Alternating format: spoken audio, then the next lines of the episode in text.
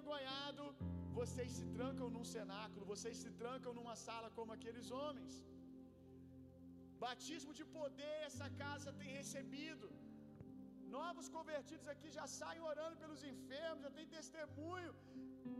Inúmeros. Eu acho que se a gente fosse hoje catalogar todos os milagres que já foram contados aqui nessa casa, meu irmão, nós passaríamos um ano escrevendo.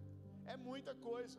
E é muito milagre extraordinário, palavra de conhecimento assim, falta só falar o CPF.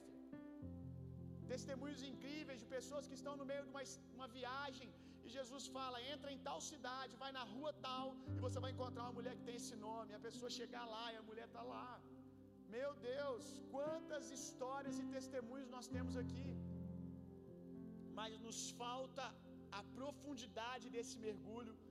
Existem níveis de águas, águas que dão nos ardelhos, artelhos, águas que dão nos joelhos, águas que dão nos lombos e águas que nos submergem, meu irmão.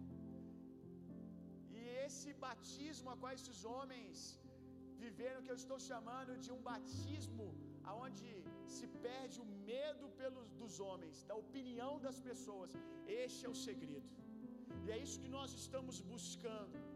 E como eu disse, se eu terminar essa conferência dando ainda algum nível de credibilidade porque as pessoas dizem, porque as pessoas falam, se isso obviamente não está em linha com aquilo que Deus pensa e diz sobre mim, eu vou continuar buscando esse batismo até receber.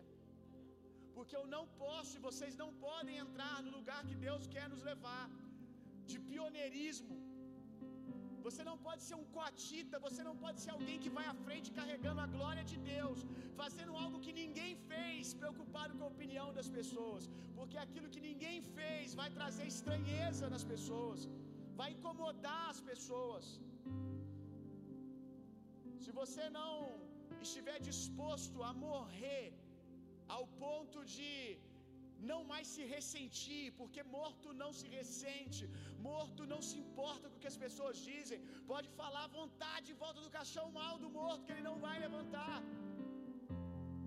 Se vocês não estiverem mortos, como eu disse, carne morta, por mais assustador que seja isso, vira adubo. Deus está procurando pessoas que não se ressentem, pessoas que estão mortas para serem adubos para sementes de avivamento, meu irmão. Se o que Deus quer fazer é único, você vai precisar estufar o peito e sofrer todo o dano que tem que sofrer, para que outros venham depois de você e sofram menos. Amém? Entendeu o que eu disse? Abra a sua Bíblia comigo em Isaías capítulo 6, verso 1. Ganhei uma Bíblia nova hoje. Ah, essa Bíblia aqui eu vou ter um carinho especial com ela. Ela veio hoje de maneira muito espiritual, como tudo que tem acontecido nessa conferência. Bíblia da liderança cristã. Bíblia da liderança cristã. Bonito, né? Podia botar a Bíblia do líder, né? Bíblia da liderança cristã. É uma Bíblia de estudo que eu já tinha vontade de ter, com notas John, de John Maxwell. Acho que se fala assim mais ou menos. Isaías, deixa eu abrir aqui, que eu não abri ainda. Capítulo 6. A Bíblia de crente é essa, cara. Grande, olha isso.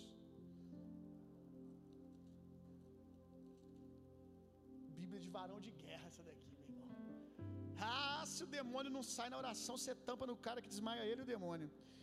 Isaías 6, verso 1 em diante. No ano da morte do rei Uzias, eu vi o Senhor sentado sobre um alto sublime trono, e as abas das suas vestes enchiam o templo. Nossa, aleluia. Me veio algo aqui. Cadê os velhos de casa aí? Essa foi uma das palavras mais fortes que nós já recebemos. Quem lembra que virou uma canção? Toda a terra está cheia da glória de Deus. Nós compomos uma canção e cantamos ela durante anos, quando a igreja nem existia, a gente era só um movimento na cidade. Foi fruto de uma palavra que eu preguei sobre essa, esse entendimento que toda a terra já está cheia da glória de Deus e Deus só precisa de receptores, de pessoas que sintonizem o canal e deem a imagem e mostrem ao mundo que a terra está cheia da glória de Deus. E agora a gente aqui nessa conferência, como está profético esse lugar, eu volto aqui nesse texto. Eu acho que Jesus vai nos dar um plus hoje, um plus aqui, vai nos dar talvez a segunda parte desse sermão. Serafins estavam por cima dele, cada um tinha seis asas, com duas cobria o rosto, com duas cobria os pés e com duas voava. E clamavam uns para os outros, dizendo: Santo, Santo é o Senhor dos exércitos, toda a terra está cheia da glória de Deus. Diga comigo: Santo, Santo é o Senhor dos exércitos. Toda a terra está cheia da glória de Deus.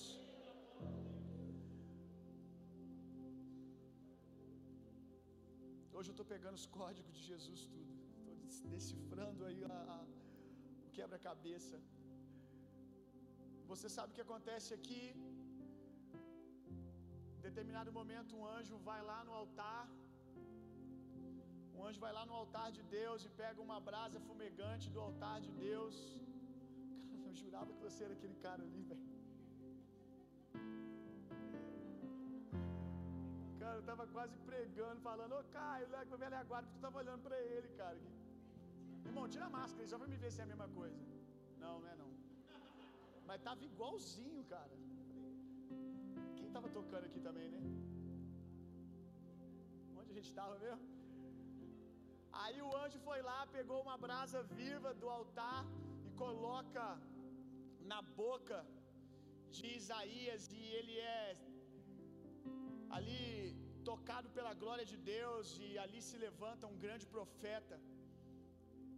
E alguns anos atrás, eu estava numa conferência com o Danduque, que a gente queria que ele tivesse aqui, porque o que estava no nosso coração é que agora seria a conferência anual da igreja. E eu estava numa conferência onde essa igreja veio para fora, onde ela estava no meu coração, mas eu tinha medo dos homens. Oh Jesus, está encaixando tudo. Eu tinha medo dos homens, eu tinha medo do que as pessoas iam falar por eu botar isso aí para ao, ao, ao, eu colocar essa igreja para fora. O que que ia dar, meu Deus, a cidade vai me moer no pau. E nessa conferência, eu estava ali chorando num canto, e o Danduque ministrando, e o peso da glória de Deus em toda a casa, lá na Poema, eu num canto, e de repente, o Danduque fala assim: Eu, de tempo em tempo, eu vejo um anjo de Deus que vai no meio da igreja e ele escolhe alguém a qual ele reparte a mesma unção que eu recebi um dia. Esse anjo, ele vem com uma brasa viva do altar de Deus e ele coloca sobre a vida dessa pessoa. E quando isso acontece, eu sei que essa pessoa é uma vivalista e que Deus quer fazer algo através dessa pessoa. Porque esse anjo está separando essa pessoa. Meu irmão, nunca conversei com o Danduque, nem sabia que eu existia. No meio de umas duas mil pessoas, ele pegou e fez assim: traz esse garoto aí para mim. E naquele dia, meu irmão, naquele dia, quando o fogo de Deus me tocou, eu morri um pouco mais. Eu recebi um pouco mais desse batismo. E eu saí dali disposto a sofrer todo o dano para ver aquilo que Deus queria fazer. Eu perdi um pouco mais do medo dos homens. Exatamente como aconteceu aqui com Isaías. Mas o que eu quero falar para vocês mesmo está no verso 1. Eu te faço uma pergunta: por que que Isaías faz questão de dizer no ano em que o rei Uzias morreu? O que que essa informação acrescenta na experiência gloriosa que ele viveu? Para nós, nada, mas para Isaías, muito. Ele parece claramente relacionar o despertar de um novo mover na vida dele no ano da morte do rei Uzias. quando o rei Uzias morreu, algo veio para fora. Houve um despertamento, algo rompeu quando a figura do rei Uzias não existia mais. Às vezes, algumas pessoas que em algum momento da nossa vida foram plataforma se tornam teto. E se essas pessoas se tornam teto, Deus em algum momento vai chegar para quebrar esse teto. Se Ele quer te levar a um nível mais alto. Deus ama profundamente vocês. Mas o ponto mais alto do compromisso de Deus é com a glória dele. E quando Deus olha e vê que você não está liberando tudo aquilo que ele plantou dentro de você, de vez em quando ele vem com uma marreta e quebra o teto.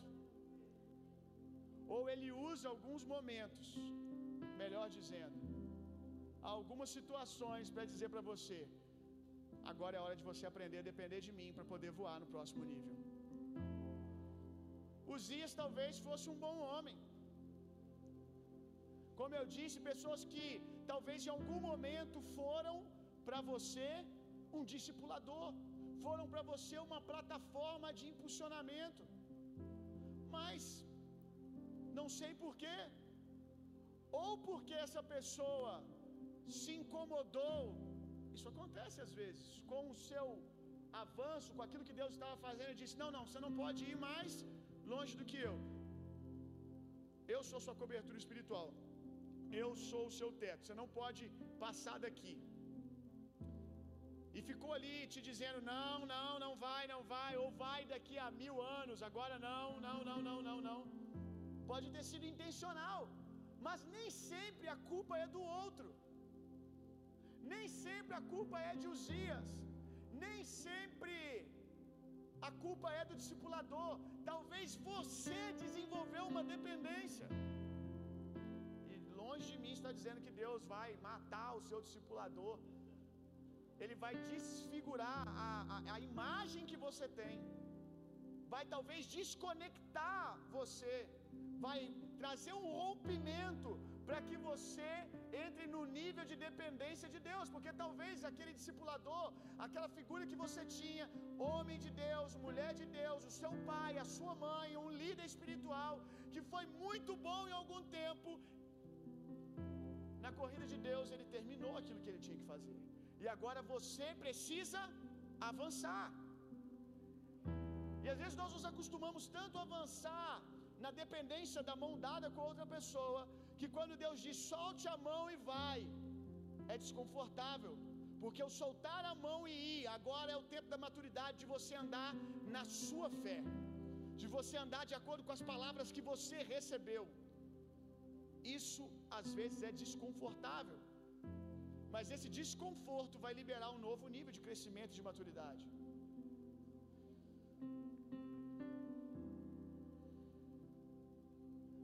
Alguns aqui dessa casa, e eu ouvi até um testemunho de um homem de Deus, que eu amo muito, um líder dessa casa, uma referência de homem de Deus, que me relatou isso, mas eu sei que é a realidade de outros aqui também, de muitos outros.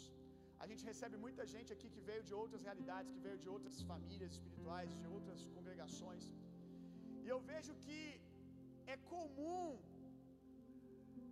eu olhar para alguns de vocês e ver um potencial poderoso, algo grande para ser liberado, mas vocês não conseguem ver isso porque vocês foram domesticados. Talvez líderes que abusaram de você, e por mais que eu empurre e diga para você ir, você não consegue porque você enxerga em mim a imagem desse líder. Só porque eu sou um líder também.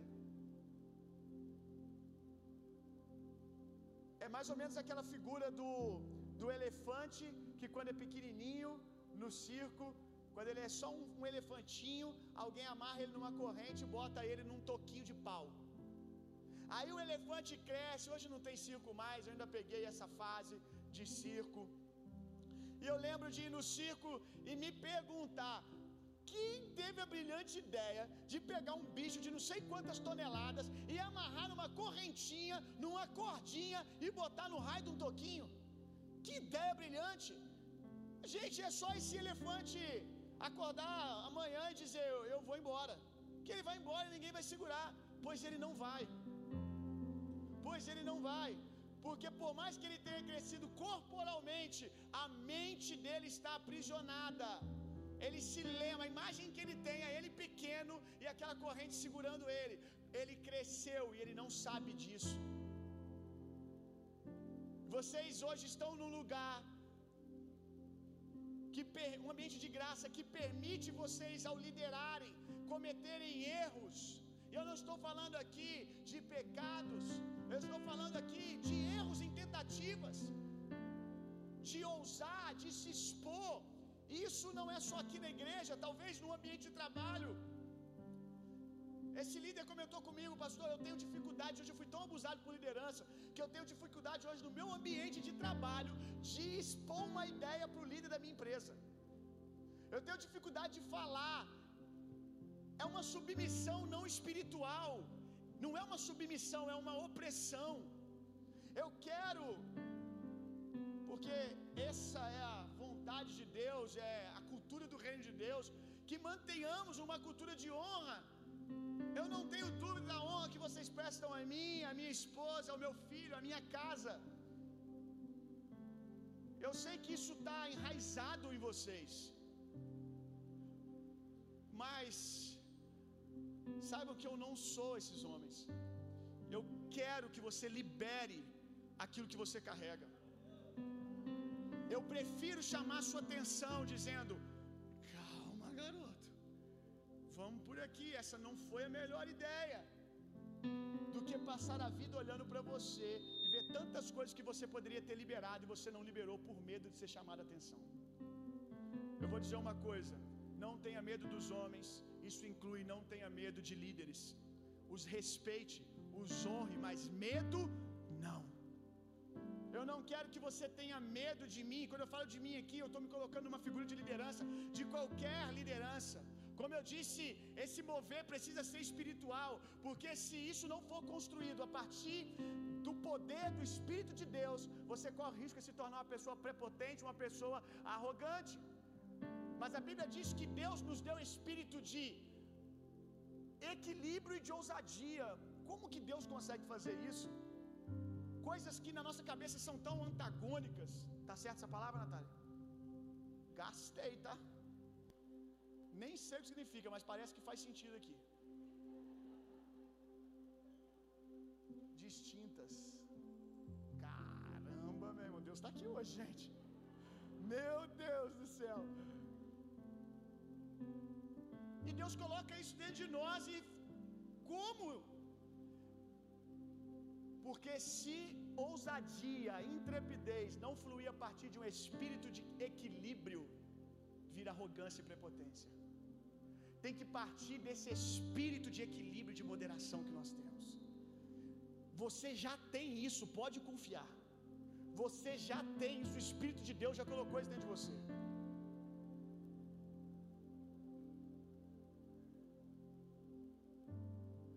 Eu quero que vocês, diante de uma oportunidade, digam: Eu sou capaz, eu posso fazer. E se eu errar? E daí? Vamos voltar no, no dia de ontem. E daí? Acho que a palavra de ontem podia chamar isso, né? E daí? E daí? Eu falei mais e daí do que amém ontem. E daí, meu irmão? Errou? Ah, o que as pessoas vão falar de mim? E daí? Foi eles que foram pendurados pendurado pelado na cruz por você? Quem estava aqui ontem sabe o que eu estou dizendo. Eles viveram o nível mais alto da vergonha por você? Não. Então, e aí? Mas vão ficar falando de mim enquanto eles falam, você vai e tenta de novo. Você vai e faz.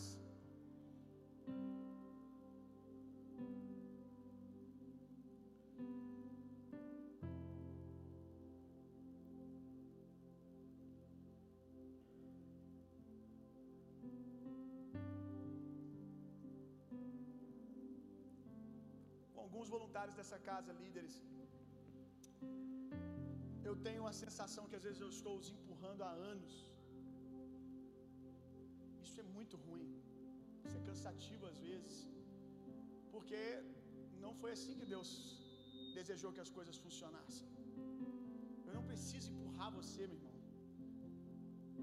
Tá tudo aí dentro de você, você precisa ir. Você precisa liberar. Eu fiquei olhando aqui a adoração e eu fiquei me perguntando lá de cima, como essas pessoas gostariam de te adorar? Eu sei que tem gente que se sente realmente à vontade e é ele ficar quietinho aqui só. Respeito isso. Isso para mim é tão espiritual quanto aquele que está pulando, correndo. Não estou estabelecendo padrões aqui. Mas eu fiquei me perguntando, será que todas essas pessoas que às vezes ficam quietinhas, será que não tem alguém ali que é, que é, que é o doido do, da dança, que é a doida da dança, e quer dançar, mas não dança porque está preocupado com as pessoas? Quantas expressões de adoração o medo dos homens já nos roubaram, Senhor? Quantas vezes o nosso medo dos homens tiraram a nossa adoração de uma maneira plena? Quantas vezes você quis cantar na adoração, mas você é desafinado e não é possível. Eu estou anos fazendo isso, não te entusiasmei até hoje. Eu já passei essa vergonha por você aqui. Você queria cantar e você não canta porque a pessoa aqui do lado vai ver que eu sou desafinado e alguém há 10 anos atrás me esculhambou porque eu cantei em público.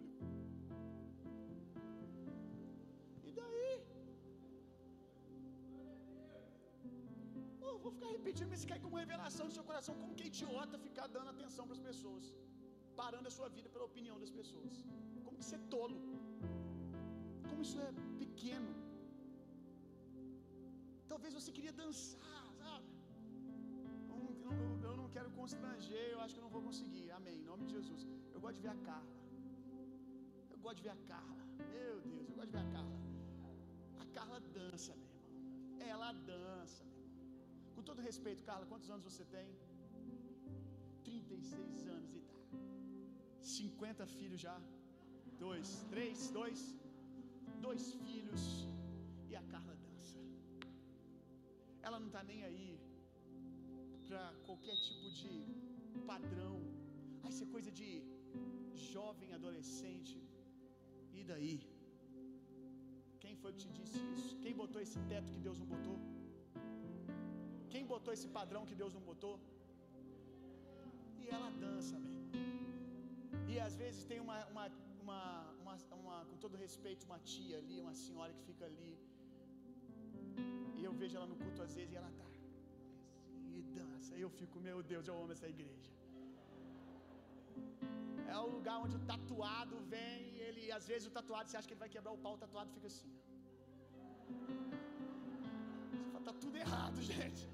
O que está acontecendo aqui? Aí você olha o cara tatuado, tal, todo underground, e o cara tá aqui.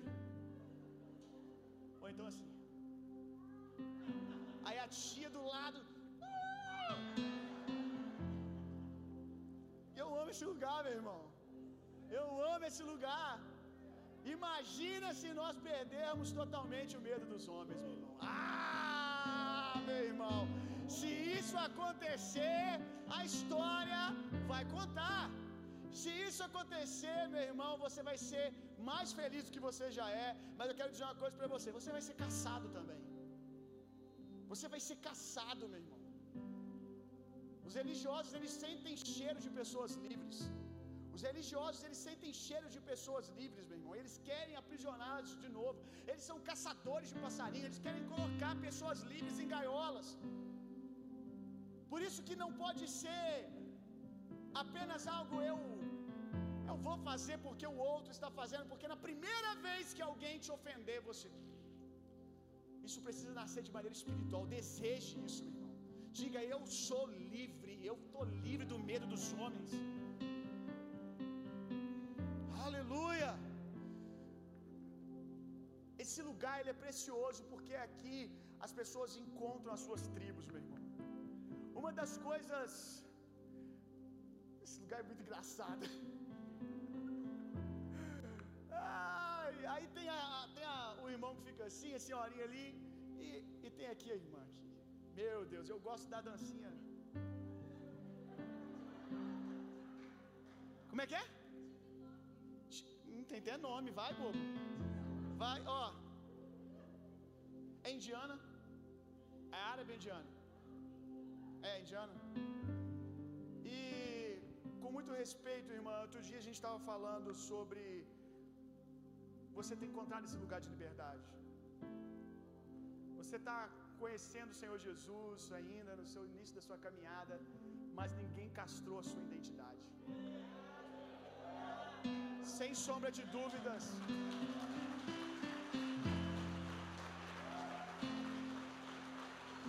Sem sombra de dúvidas, no decorrer da sua caminhada, provavelmente já teve coisas que você falou assim: não, isso aqui não tem a ver mais, eu quero deixar para trás. Mas a sua identidade está sendo preservada. E alguém me perguntou, pastor, se não fosse esse lugar, aonde ela poderia dançar assim? Sem que alguém, somente porque é uma dancinha que nunca viu, ia chegar e dizer: oh, não pode, você, não, você não pode dançar assim, porque essa dança é indiana. E se ela quer dançar como os indianos adoram a Deus, qual é o problema? E se ela quer dançar como os mexicanos, não sei, qual é o problema? Deus está, meu irmão, fazendo aquilo que um dia nós veremos plenamente. Ele está curando as culturas, eu creio nisso, amém? Uh, essa casa é esse lugar, meu irmão. A gente é uma pequena expressão disso. A árvore da vida, as folhas da árvore da vida vai curar as nações, meu irmão. Eu creio que isso fala de cultura. Vai tirar aquilo que ofende a Deus, vai ficar só aquilo que é puro. Tudo que é puro, tudo que é de boa fama. Amém. Aleluia. Será que eu teria outro lugar?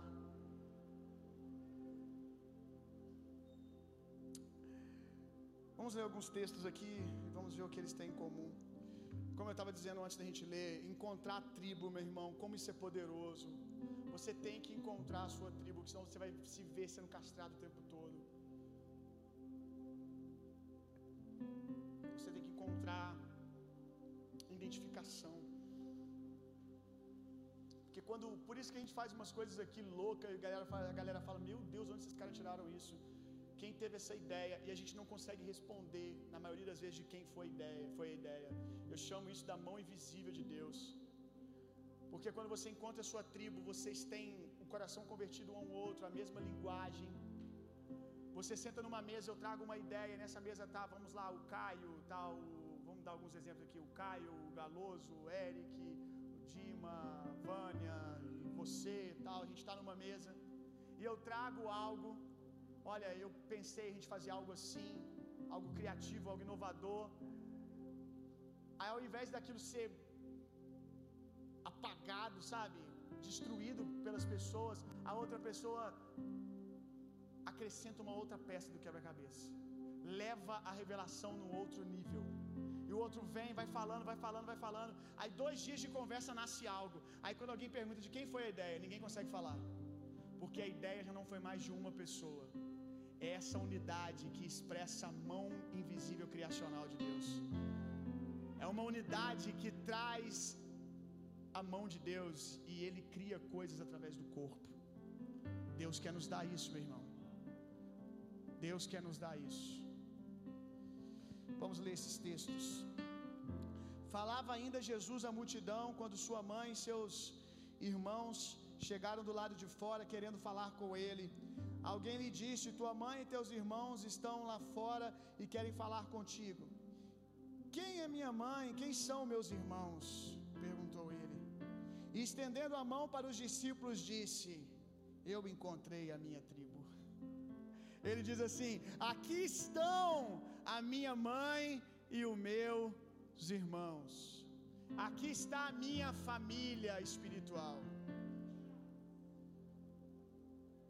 Lucas 14, 26. Se alguém vem a mim e ama o seu pai e a sua mãe, sua mulher, seus filhos, seus irmãos e irmãs, e até a sua própria vida mais do que a mim, não pode ser meu discípulo. Aqui não diz que não é amado por Deus, está dizendo que você não pode seguir Jesus, e não é porque o problema está em Jesus, é porque você não vai conseguir. Não pode ser o meu discípulo. Agora vamos ler outra história, 1 Reis, capítulo 19, versos 19 ao 21. Quantos sabem quem é o profeta Elias que orou, os céus se fecharam, não choveu durante três anos, depois ele orou, caiu chuva. Então Elias saiu de lá e encontrou Eliseu. Elias aqui está no final da jornada dele, ele está procurando alguém para passar a unção dele, o legado dele. Então Elias saiu de lá e encontrou Eliseu, filho de Safate. Ele estava orando, ele estava, desculpa, é isso, arando, ele estava arando com doze parelhas, parelhas de bois. E estava conduzindo a décima segunda parelha. Elias o alcançou e lançou a sua capa sobre ele. Eliseu deixou os bois e correu atrás de Elias. Deixe-me dar um beijo de despedida em meu pai e a minha mãe.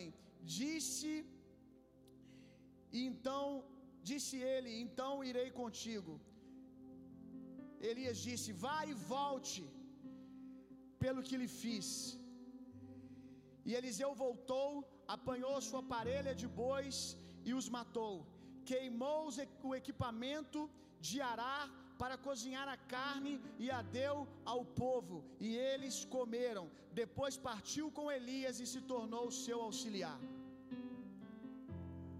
Você não pode, ou se preferir, não vai conseguir desfrutar a unção dobrada, o pleno fluir, se continuar se ofendendo com as pessoas na beira do caminho com a opinião dos homens. Por quê? Porque esse jovem aqui chamado Eliseu, ele pegou todos os aparelhos dele de trabalho, destruiu tudo. Isso aqui é algo muito forte. Porque ele estava querendo dizer assim: Eu estou destruindo a ponte de retorno. Se em algum momento eu quiser voltar atrás, eu já fui longe demais, não tem jeito. Então ele bota fogo em tudo para nem mesmo ser tentado pela com a opção de voltar. Mas aí ele vai e a história conta que ele começa a seguir Eliseu. Alguns jovens das escolas de profetas eram homens que eram homens de Deus, eram homens que também estavam sendo treinados para o ministério. Eles olham para Eliseu ali, atrás de Elias, pegada na pegada, e eles começam a zombar de Eliseu, dizendo: Você não sabe que Deus vai tomar esse homem, você não sabe que Deus vai levar esse homem, Deus vai levar esse homem e você vai ficar sozinho. Como diz, você vai ficar chupando o dedo. Você é um bobo, porque você está seguindo esse homem não vai dar em nada.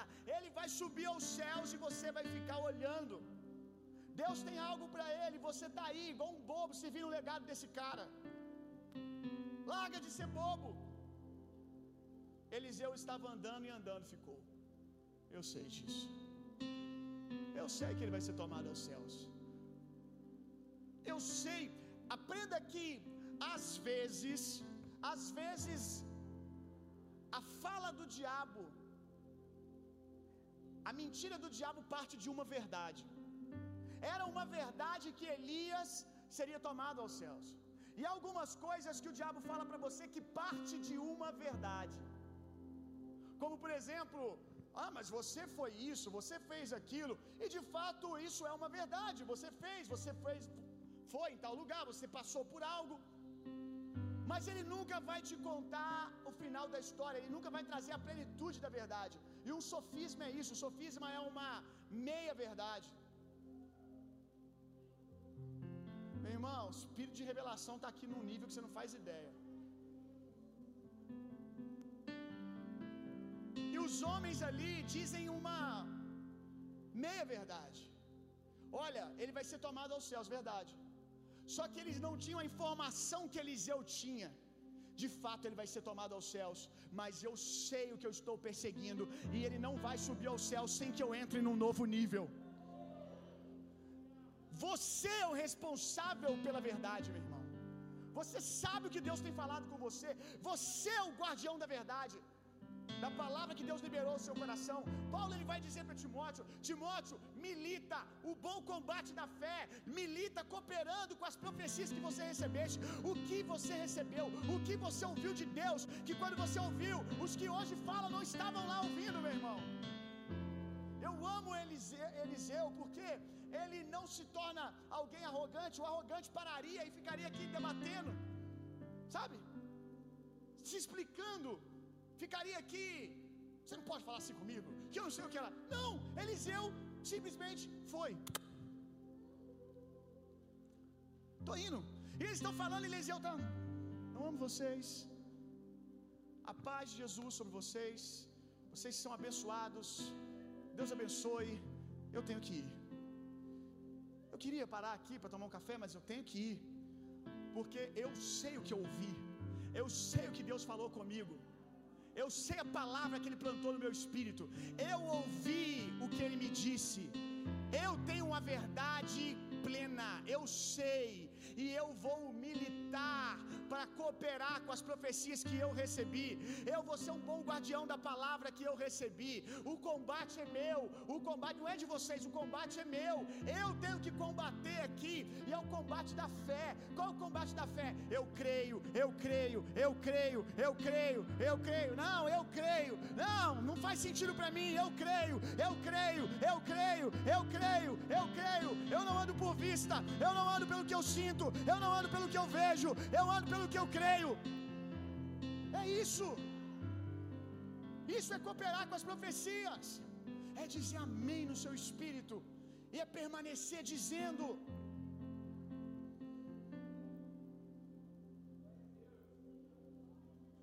Tanta ofensa no caminho.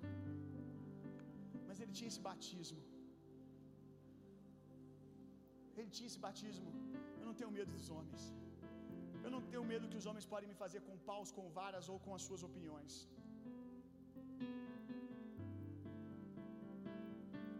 E ele prossegue. Às vezes a gente precisa, quando se fala de não ter medo dos homens, não ter medo até mesmo do seu velho eu que às vezes vem, você não vai conseguir, não vai dar, que eu não sei o que lá. Às vezes a voz vem de dentro, não vem de fora. Você diz: cala a boca, cala a boca, cala a boca.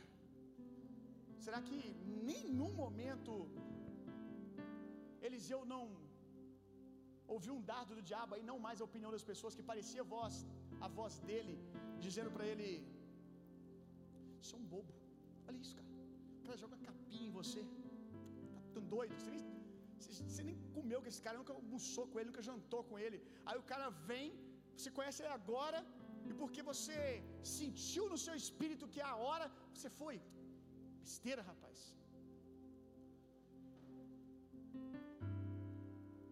E agora algo muito pessoal, eu não estou dizendo que isso é para todos aqui.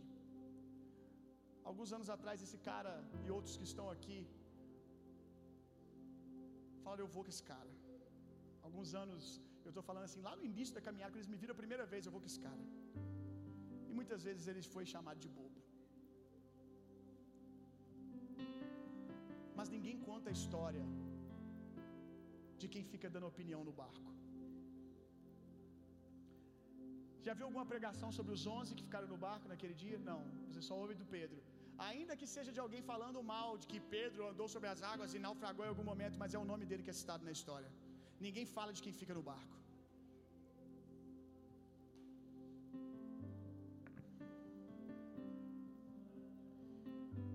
Vamos ler o último texto, Mateus capítulo 14.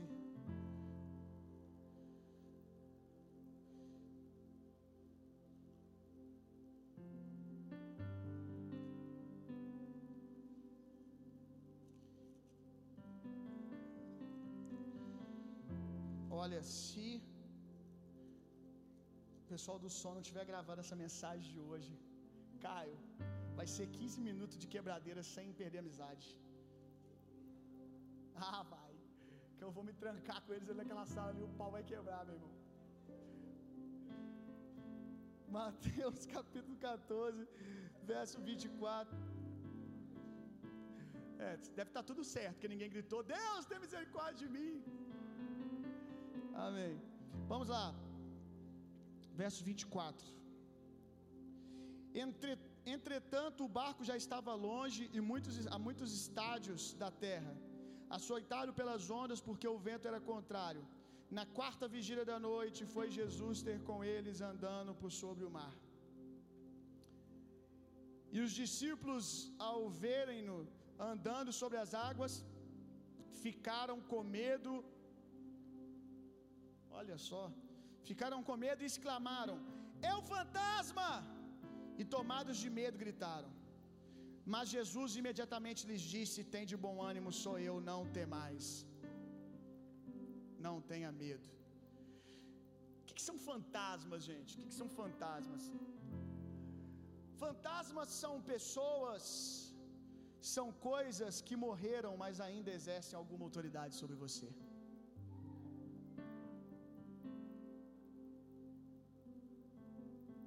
Tempo para pensar? Fantasmas são pessoas, coisas, experiências que já morreram, já passaram, mas ainda exercem alguma autoridade sobre você. Ainda te dá calafrio quando é mencionado. Ainda te dá medo quando vem diante de você. E eu quero te perguntar quais são os seus fantasmas que nós precisamos exorcizar hoje.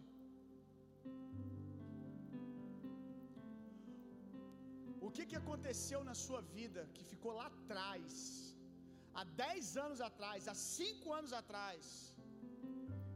Pessoas que não estão na sua vida mais hoje, mas exercem uma autoridade de influência na sua vida hoje, se tornaram fantasmas.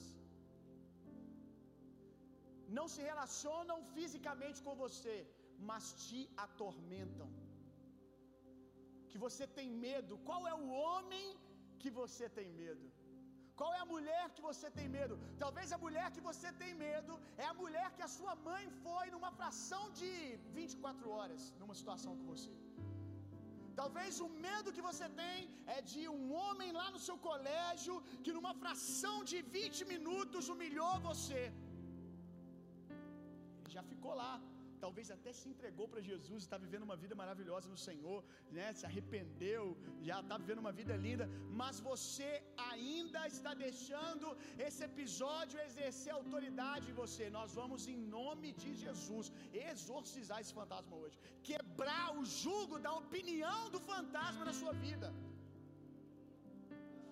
Você não precisa deixar que essas pessoas ainda falem com você. Elas foram, você prosseguiu, você chegou até aqui, meu irmão.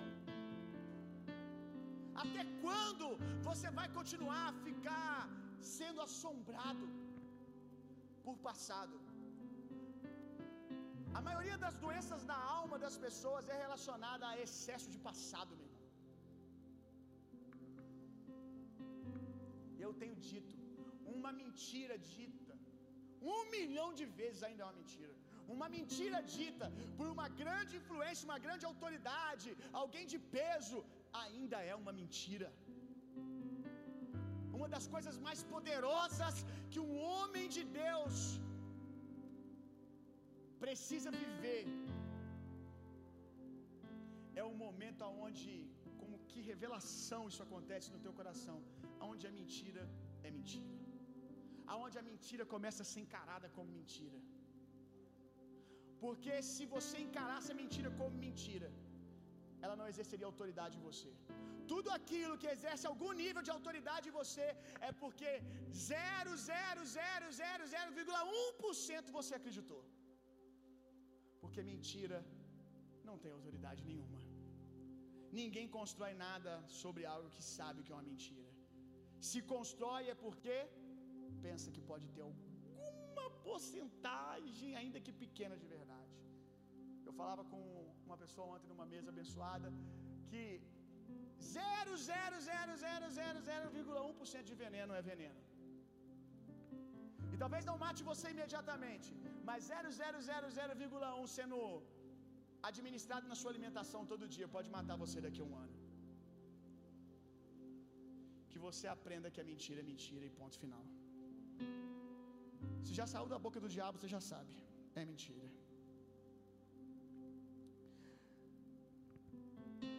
Os discípulos estavam com medo aqui. Eu tive em Israel, tive essa experiência de estar lá. E dentro do mar da Galiléia ali, que na verdade é um lago gigante, que eles chamam de mar de tão grande que é. A gente estava ali e o guia estava contando pra gente que o medo dos discípulos é porque havia uma lenda no meio dos pescadores. Que lenda?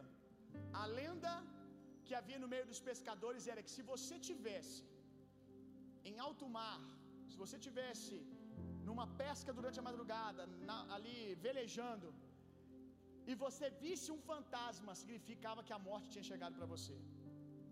Se você visse um fantasma, era a assombração de alguém que já morreu ali, que naufragou, que estava vindo te buscar. Então, quando eles viram aquilo que eles chamaram de fantasma, eles ficaram desesperados, que eles disseram: Agora eu vou morrer. E eu quero te fazer uma pergunta: Qual foi a lenda que o diabo contou para você que você decidiu acreditar? E que está determinando a maneira que você reage diante das coisas. Lendas são historinhas para criança. E quando você cresce experimentado na justiça, na opinião de Deus, na obra consumada de Jesus, meu irmão, você não pode mais cair em historinhas. Historinha para criança dormir. E tem gente que está exatamente aqui assim, dormindo, sobrevivendo, porque ficou ouvindo historinha demais. Está adormecido.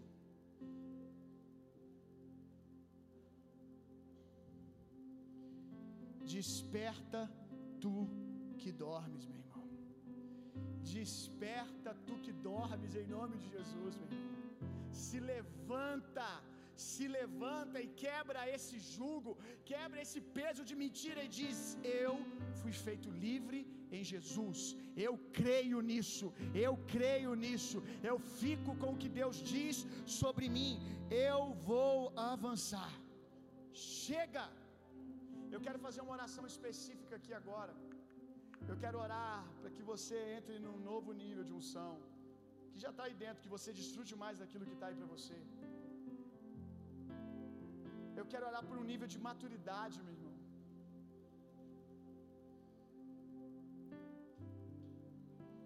Havia uma cultura também em Israel que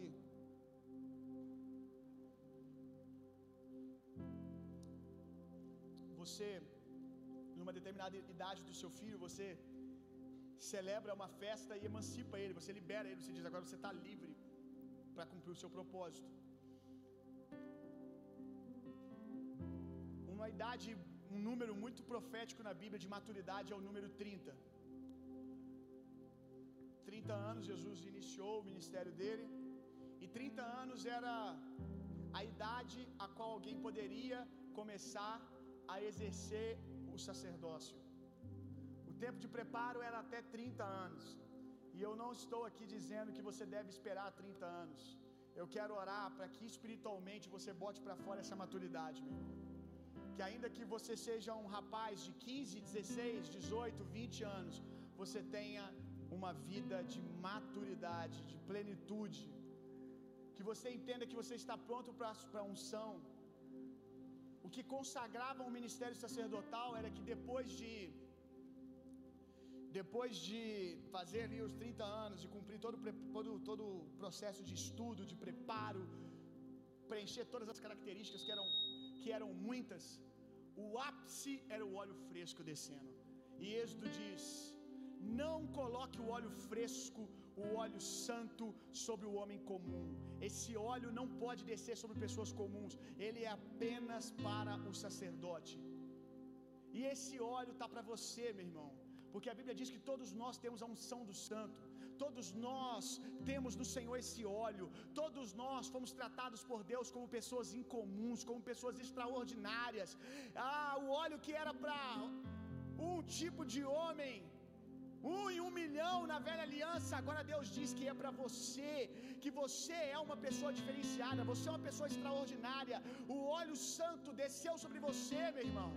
Agora você precisa acreditar nisso e liberar liberar o fluir. Você precisa acreditar que se Deus diz que você está pronto, você está pronto. Não faça como Jeremias, é Jeremias, né, amor? Eu sou ainda um menino, é, Jeremias, eu acho que é. É isso mesmo. Mas eu sou ainda um menino. Deus começa a dizer: Eu te constituí profeta, que você vai derribar, que você vai construir, você vai derribar, você vai construir, você vai marretar, você vai construir coisas, você vai quebrar coisas, você vai sacudir a terra, você vai botar a terra de cabeça para baixo. Aí ele vira: Oh, eu sou apenas um menino. Aí Deus diz: Não diga isso. Não diga que você é um menino, eu te ungi, eu sei o que eu estou falando. Fique com a minha opinião, não o que o espelho diz, o que as pessoas dizem. Eu sei quem é você. Não insista comigo, eu sei quem é você. Eu estou dizendo que você está pronto, Jeremias. Eu te constituí, eu te separei. Eu só preciso que você creia. Eu não preciso que você tenha toda a rota. Eu não preciso que você saiba como fazer. Eu não estou te perguntando se você se sente pronto, Jeremias. Eu não estou te perguntando se você tem as ferramentas, se você tem as pessoas certas, se você tem o recurso certo. Jeremias, eu estou te perguntando se você crê. Só isso é só o que Deus precisa para fazer o extraordinário. É um homem quebrado de joelhos dizendo amém. Eu não tenho mais medo dos homens. Os homens não podem me fazer mais nada. Eu já morri. Eu já morri.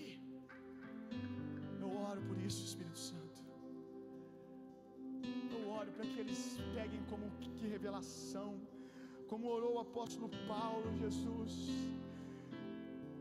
como orou o apóstolo Paulo em Efésios, ilumina os olhos do coração dele, Senhor, ilumina os olhos do meu coração,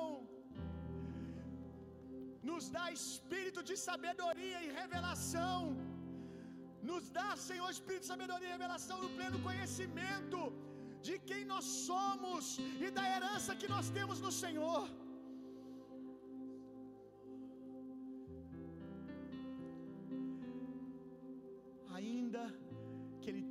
Herança, o menino não pode usufruir. A herança está para os maduros, para os maduros, e os maduros são aqueles que creem no que Deus diz. Esses são os maduros, aqueles que dizem amém, aqueles que dizem sim.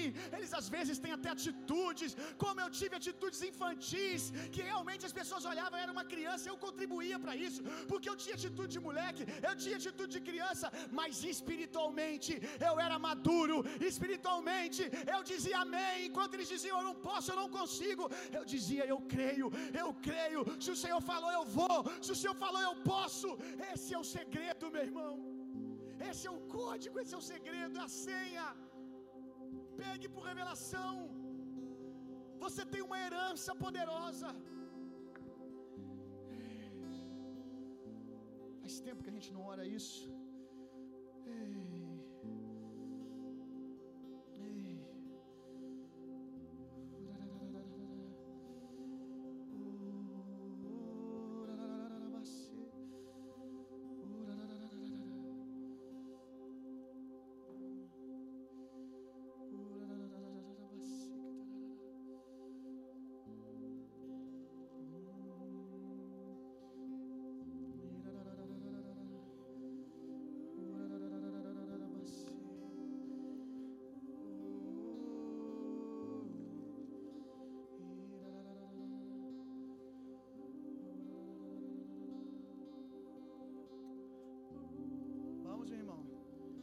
Algo a dizer para Deus, comece a dizer.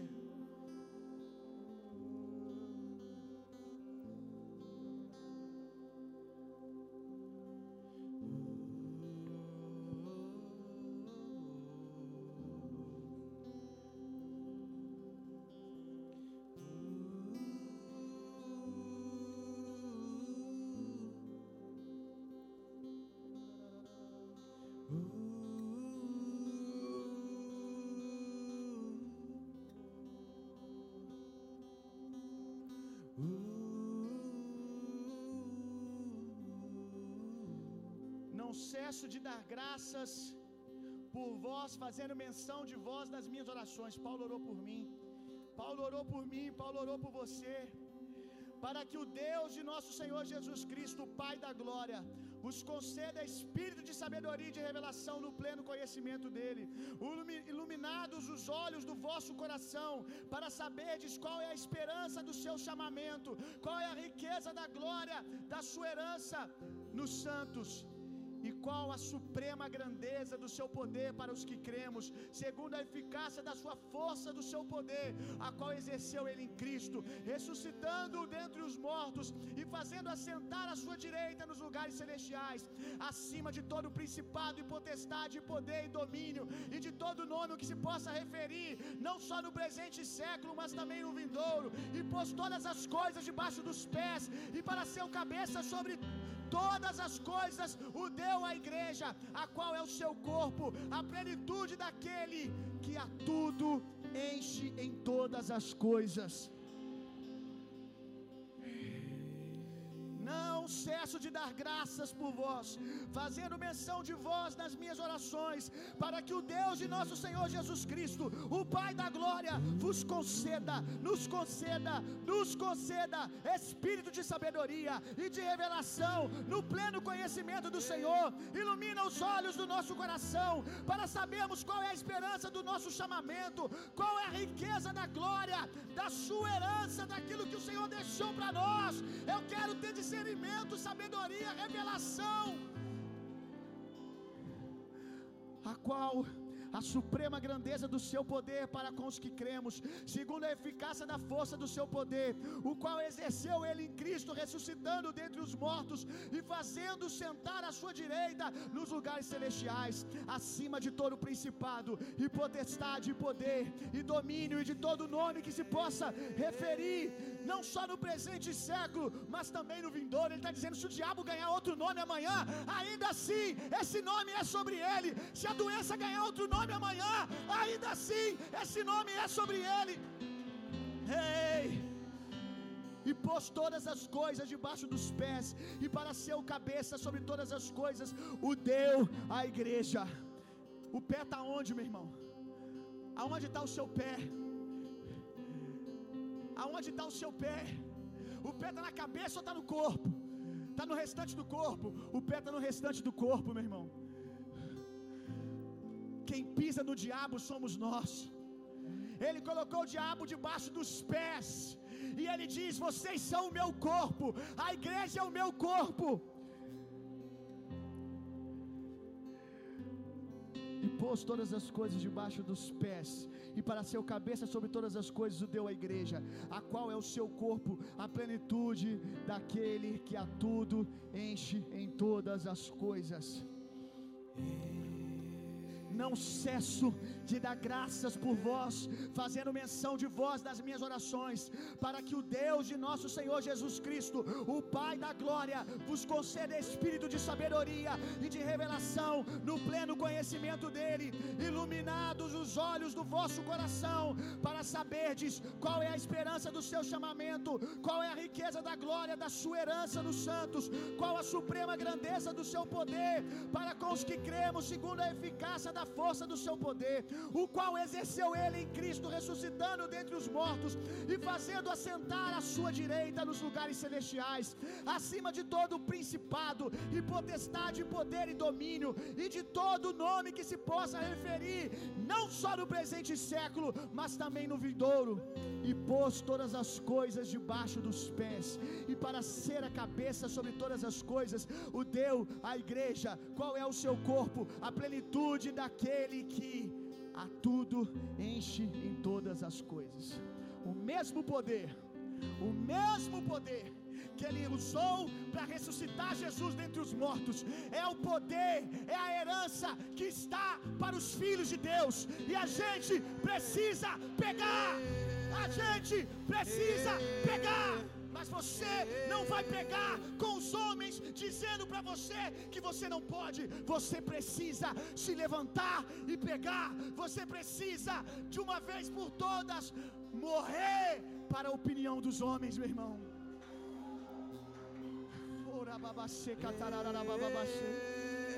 Derrama essa unção sobre nós, Jesus. Hey, a tua unção quebra todo jugo. quebra, quebra.